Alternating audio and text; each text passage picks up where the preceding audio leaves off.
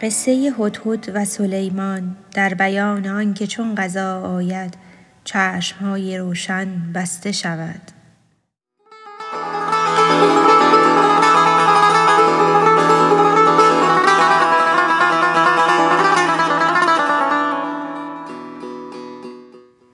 چون سلیمان را سراپرده زدند جمله مرغانش به خدمت آمدند.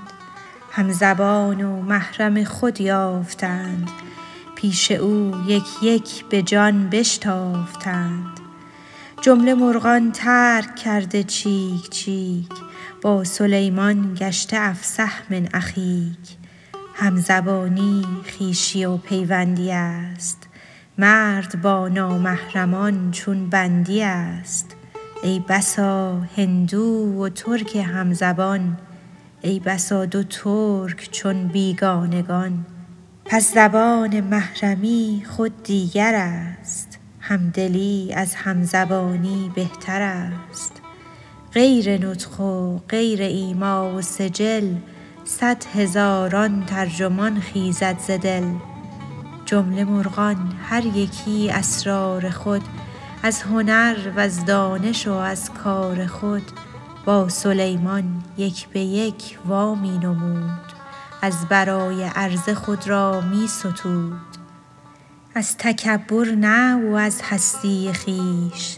بهر آن تا ره دهد او را به پیش.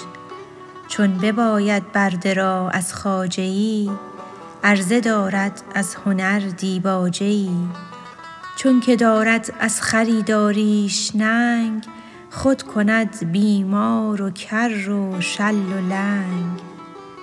نوبت هدهد رسید و پیشش وان بیان صنعت و اندیشش. گفت ای شه یک هنر کان کهتر است. باز گویم گفت کوته بهتر است. گفت برگو تا کدام است آن هنر؟ گفت من آنگه که باشم اوج بر بنگرم از اوج با چشم یقین. من ببینم آب در قعر زمین. تا کجای است و چه عمق استش چه رنگ؟ از چه می جوشد ز خاکی یا ز سنگ؟